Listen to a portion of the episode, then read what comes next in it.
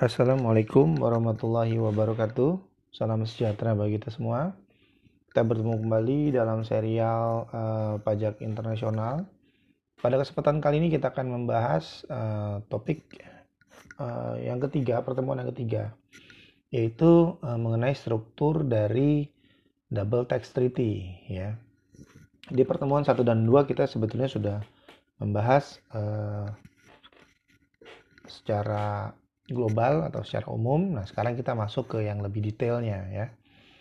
Sebenarnya bagaimana sih struktur pasal-pasal dalam P3B? Kita sudah tahu bahwa untuk uh, tax treaty atau P3B ini ada dua model, model OECD dan model UN ya. Oke. Jadi strukturnya itu bisa kita bagi menjadi empat sebetulnya. Secara garis besar, isi atau pasal-pasal dalam P3B itu bisa kita menjadi empat kelompok besar. Yang pertama, uh, application article, ya, pasal-pasal aplikatif, pasal-pasal penerapan maksudnya, ya, pasal-pasal yang terkait dengan penerapan atau pemberlakuan P3B. Kemudian kelompok yang kedua yaitu uh, aturan-aturan distributif atau pasal-pasal yang berbicara mengenai keterkaitan antara klasifikasi jenis penghasilan dan alokasi hak pemajakan ya. Kelompok yang ketiga itu uh, prevention of tax avoidance and fiscal evasion.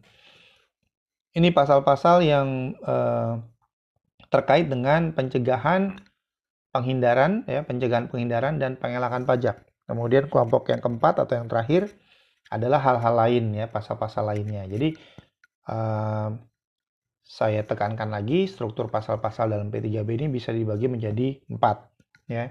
Pertama pasal-pasal penerapan, kedua pasal-pasal distribusi klasifikasi jenis penghasilan, ketiga pasal-pasal terkait pencegahan dan penghindaran, pencegahan penghindaran dan pengelakan pajak, yang keempat pasal-pasal lainnya ya. Nah, nanti Anda bisa baca uh, isi detailnya di hands-out pertemuan yang ketiga ya ini ada di pasal berapa dan seterusnya. Mohon maaf. Lanjut. Uh, Oke, okay. kita masuk ke kelompok yang pertama ya, eh, pasal-pasal yang membicarakan mengenai penerapan. Ini ada di beberapa pasal ya. Ada di artikel 1 atau pasal 1, kemudian pasal 2, pasal 3, pasal 4, pasal 5, pasal 30 dan pasal 31 ya.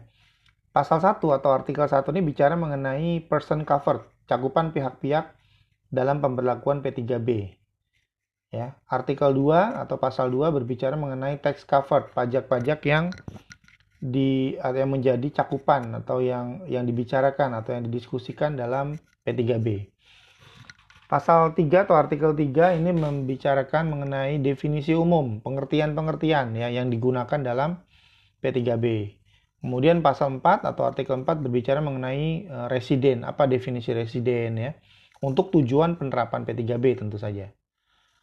Kemudian artikel yang kelima itu pem, pokok pembahasannya adalah permanent establishment ya definisi PI itu apa atau BUT ya, dalam kaitannya dengan penerapan P3B. Kemudian artikel 30 kita bicara mengenai entry into force. Entry into force ini artinya adalah kapan dan bagaimana P3B ini berlaku ya dan uh, artikel 31 ini berbicara mengenai termination ya termination maksudnya pengertian berlakunya P3B. Baik, uh, kita lanjutkan. Tadi kita sudah selesai dengan uh, kelompok yang pertama ya. Application artikel. Kelompok yang kedua distributive rule. Distributive rule atau aturan distribusi, pendistribusiannya. Urgensi pengaturan dari distributive flow ini adalah untuk membatasi kewenangan pemajakan suatu negara. Ya, di pertemuan sebelumnya kita sudah bahas bahwa tax treaty berimplikasi pada pembatasan kewenangan untuk memajaki bagi suatu negara atau otoritas suatu negara, otoritas pajak suatu negara. Ya. Kemudian yang kedua, mengalokasikan hak pemajakan antara negara-negara pihak pada P3B dalam rangka mencegah pemajakan berganda secara yuridis ya. Kemudian yang ketiga, pengalokasian hak pemajakan dilakukan berdasarkan jenis penghasilannya. Dan yang keempat, ketentuan secara umum terbagi dalam uh, penghasilan aktif atau aktif income dan penghasilan pasif atau pasif income.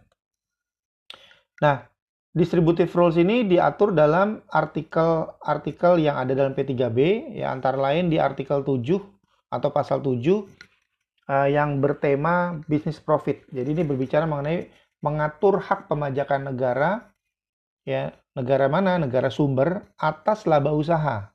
Uh, thresholdnya atau batasannya keberadaan BUT di negara sumber tersebut. Jadi ada prinsip uh, yang apa berlaku secara umum yaitu no PE no tax ya. Artinya kalau tidak ada permanent establishment di suatu negara ya, maka negara tersebut tidak boleh memajaki ya. Kemudian di artikel 8 ini berbicara mengenai uh, pengaturan mengenai pemajakan untuk penghasilan dari pengoperasian kapal dan pesawat ya. Siapa yang berhak memajak ini kalau ada maskapai penerbangan atau uh, apa namanya uh, kapal dari uh, berbendera negara mana nih siapa yang berhak memajaki dan sebagainya. Kemudian di artikel 14 berbicara mengenai independent personal service atau kalau di kita istilahnya pekerjaan bebas ya. Jadi kalau ada subjek pajak melakukan pekerjaan bebas ya, bukan dari hubungan pekerjaan, ini eh, apa namanya siapa yang berhak memajakinya ya. Nah, untuk OECD model ini OECD model eh, pasal 14 ini ditiadakan ya. Sedangkan untuk eh, UN model, negara sumber memiliki hak memajak hak memajaki dengan threshold berupa fixed base atau pemenuhan time test. Ya, jadi untuk artikel 14 mengenai independent personal service ini OECD model udah nggak pakai lagi pasal ini. Sedangkan di UN masih ya dengan ketentuan tadi negara sumber memiliki hak untuk memajaki dengan threshold berupa fixed base atau pemenuhan time test. Kemudian pasal 15 eh, yaitu dependent personal service. Dependent personal service ini maksudnya pegawai ya. Mengatur hak memajaki atas penghasilan yang diperoleh dari hubungan pekerjaan employment. Ya, ini pemajak eh, kalau ada employee dia punya penghasilan, ini siapa yang berhak memajakinya dibicarakan dalam artikel 15 atau pasal 15. Kemudian di pasal 16 eh, directors fee ya penghasilan uh, apa namanya dari suatu dewan direksi ya atas suatu perusahaan ini siapa ya yang berhak memajakinya. Kemudian di pasal 17 uh, eh, seniman dan olahragawan, pasal 19 uh, eh, jasa di bidang pemerintahan ya, kemudian artikel 20 atau pasal 20 mengatur mengenai pema, apa pengecualian pemajakan atas pembayaran diterima oleh pelajar atau pemagang dari luar negeri. Ya, ini diatur di artikel 20 ya. Kemudian uh, untuk yang pasif income, pasif income ini diatur di artikel ya di bagian ketiga kita masuk ke distributive rule-nya.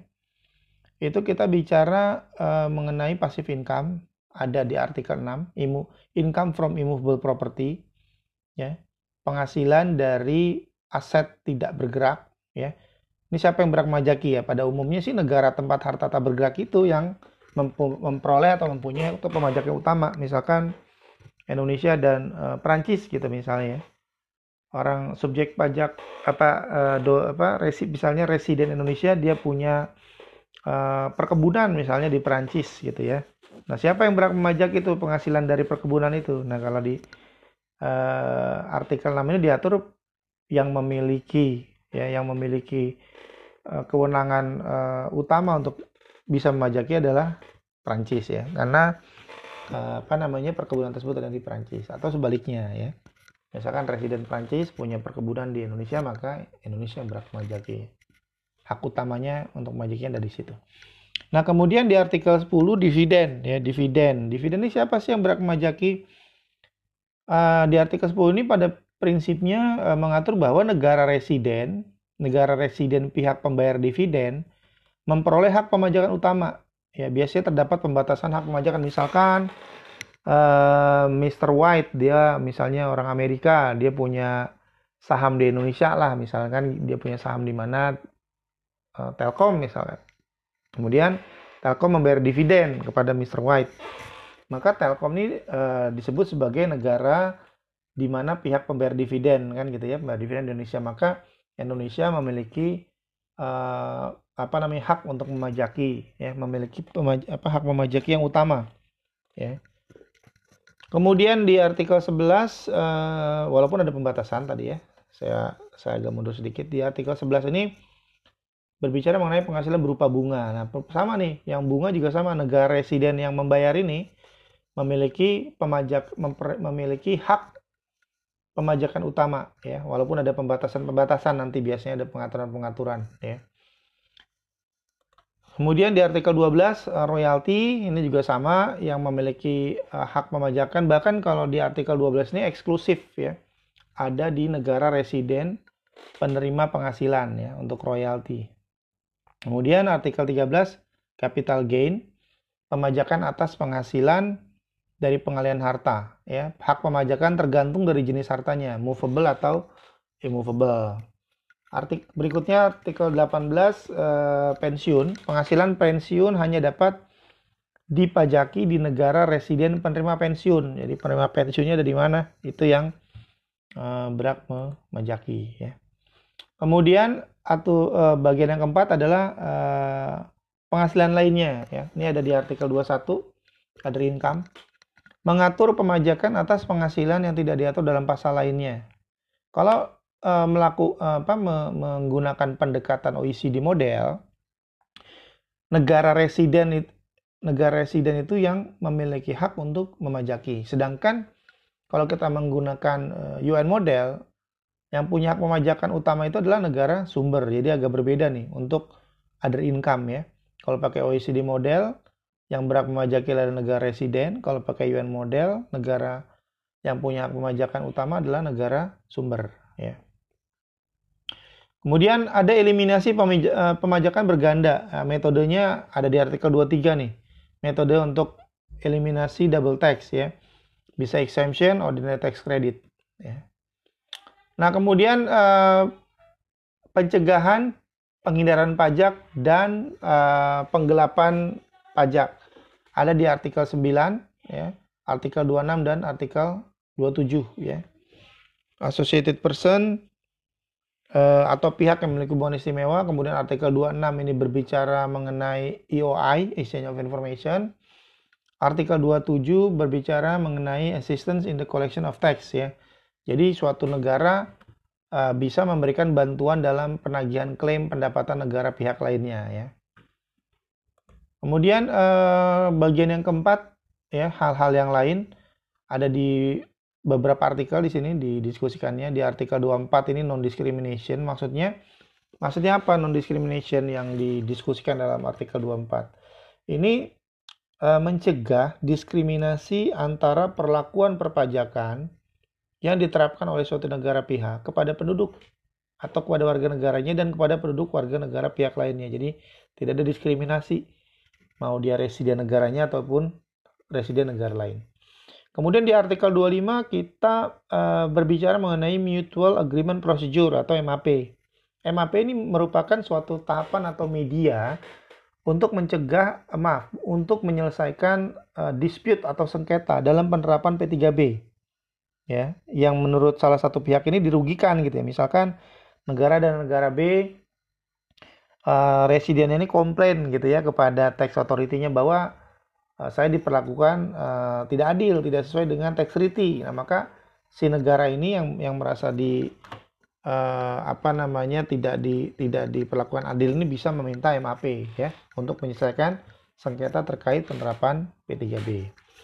Kemudian artikel 28, Members of Diplomatic Mission and Consular Post ini ketentuan dari P3B tidak menghalangi pemberian keistimewaan fiskal bagi anggota misi diplomatik dan konsuler yang diatur berdasarkan ketentuan umum hukum internasional dan ketentuan perjanjian tertentu. Kemudian artikel 29 territorial extension ini berbicara mengenai perluasan cakupan pemberlakuan ketentuan P3B kepada negara atau wilayah lain dalam hal suatu pihak dalam hal suatu negara pihak pada P3B memiliki kewenangan terkait hubungan internasional dari negara atau uh, wilayah lain tersebut ya. Ini contohnya uh, tax treaty antara Indonesia dan uh, Belanda. Oke, Baik, uh, kita lanjutkan ke topik berikutnya yaitu tahapan dalam penyusunan P3B. Jadi sebenarnya cara membuat atau cara menyusun P3B itu seperti apa sih tahapannya? Ini tahapannya cukup panjang. Jadi bisa mungkin menghabiskan waktu bertahun-tahun ya mungkin tidak cukup satu tahun selesai gitu ya cukup lama juga gitu ya yang pertama eh, tahapan penyusunan P3B adalah negosiasi jadi negosiasi ini eh, biasanya dilakukan oleh perwakilan eh, Kementerian Keuangannya atau Ministry of Treasury-nya ya atau anggaran atau otoritas penerimaan dari dua negara kemudian tahap kedua initialing initialing ini maksudnya begitu aspek-aspek item-item yang dalam P3B ini sudah disepakati atau sudah disetujui melalui proses negosiasi, maka kemudian konsep P3B diajukan untuk mendapat persetujuan ya dari tiap-tiap negara. Jadi masing-masing uh, pihak, masing-masing negara ini bisa membuat konsep kon, apa draft konsepnya ya dan nanti akan didiskusikan dalam tahap yang kedua ini initial ini. Yang ketiga uh, tahap penandatanganan ya. Jika pemerintah kedua negara telah menyetujui P3B akan ditandatangani oleh uh, Menteri Keuangan atau perwakilannya, misalnya uh, duta besar ya. Namun perlu diketahui bahwa dari tahap 1, 2, dan 3 ini tidak bisa dipastikan berapa bulan atau berapa tahun gitu ya. Karena ketika kita bicara perjanjian atau kesepakatan seperti ini, masing-masing negara itu memiliki sovereignty kembali lagi. Dia punya kedaulatan. Terserah. Kalau dia nggak setuju ya dia nggak harus setuju gitu ya. Bisa saja di tahap negosiasi tidak ketemu titiknya ya ya nggak perlu gitu ya nggak perlu dilanjutkan maksudnya oke kita lanjutkan tadi tahap yang ketiga sekarang tahap yang keempat tahap yang keempat ini adalah ratifikasi ya ratifikasi pada tahap ini P3B dimasukkan ke dalam ketentuan hukum perpajakan domestik masing-masing negara dengan persetujuan parlemen atau melalui penerbitan aturan ya jika suatu negara sudah melaksanakan ratifikasi, maka negara lainnya harus diberitahu. Ya, saya sudah melakukan ratifikasi, sudah disetujui oleh parlemen. Nah, diinfokan kepada negara partner lainnya. Kedua negara kemudian akan melakukan pertukaran instrumen hasil ratifikasi yang mereka lakukan. Nah, eh, itu di tahap yang keempat. Tahap berikutnya, tahap kelima, ini tahap eh, yang dinamakan entry into force. Entry into force ini uh, memiliki makna bahwa sebuah tax treaty akan menjadi sah secara hukum dan mengikat kedua negara pada tanggal entry into force. Biasanya tanggal entry into force ini berlaku pada hari yang ditentukan setelah diterimanya notifikasi terakhir dari dokumen ratifikasi oleh kedua negara yang melakukan perjanjian. Dan yang tahap terakhir atau yang keenam adalah uh, effective date ya. Jadi kalau sudah tahapan entry into force ya eh, tahapan berikutnya adalah menentukan kapan tanggal efektifnya jadi tanggal efektif eh, berlakunya P3B ini nggak mesti atau nggak otomatis bersamaan dengan tanggal entry into force ya biasanya kalau kalau efektif date ini eh, apa namanya eh, berlaku di awal tahun ya di awal tahun pajak berikutnya setelah entry force. Jadi entry into force dulu, kemudian di awal tahun berikutnya baru ditentukan effective date-nya ya. Namun bisa juga sih tanggal effective date lebih dahulu daripada entry into force. Tentu hal ini diserahkan uh, pada masing-masing negara kesepakatannya seperti apa ya. Mungkin untuk uh, apa namanya materi yang ketiga structure of double tax treaty ini kita cukupkan uh, Anda harus pelajari lagi referensi yang sudah dibagikan atau sudah ditentukan dalam RPS pembelajaran ini. Sampai ketemu di sesi berikutnya. Selamat belajar. Wassalamualaikum warahmatullahi wabarakatuh.